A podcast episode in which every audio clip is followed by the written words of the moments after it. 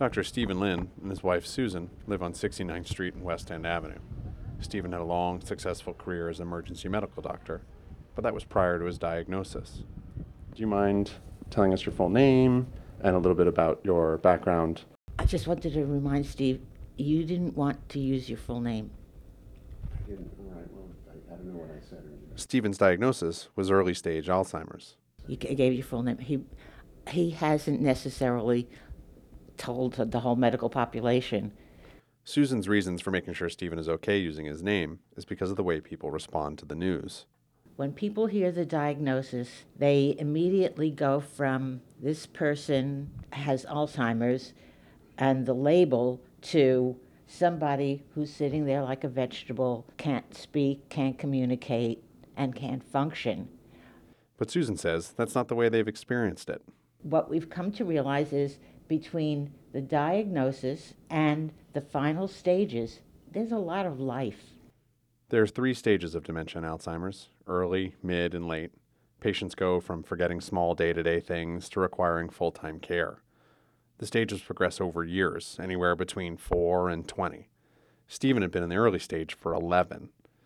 But regardless of their progression, patients have assumptions made about them all the time. People are infantilized. They're talked over, talked around, they're talked down to, um, they're ignored, they're uh, socially isolated. Reverend Lynn Harper is the minister of older adults at Riverside Church on the Upper West Side. After working in a dementia ward for seven years, she wrote On Vanishing, a book on how to think about the stigma surrounding dementia. So we often talk about people living with dementia as if they are gone or that they're disappearing. The Alzheimer's Association agrees. It says that as a result, people with dementia can feel scared to share their own diagnosis. They can be afraid of uncertain futures in a nursing home, but also they can avoid seeking care at all. This can speed up the condition's progress.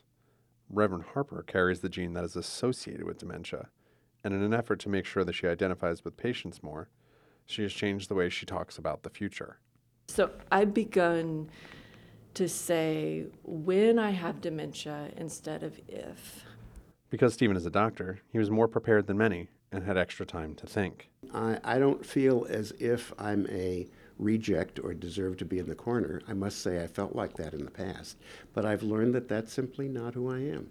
One of the gaps in research the World Health Organization identified is ways to combat stigma.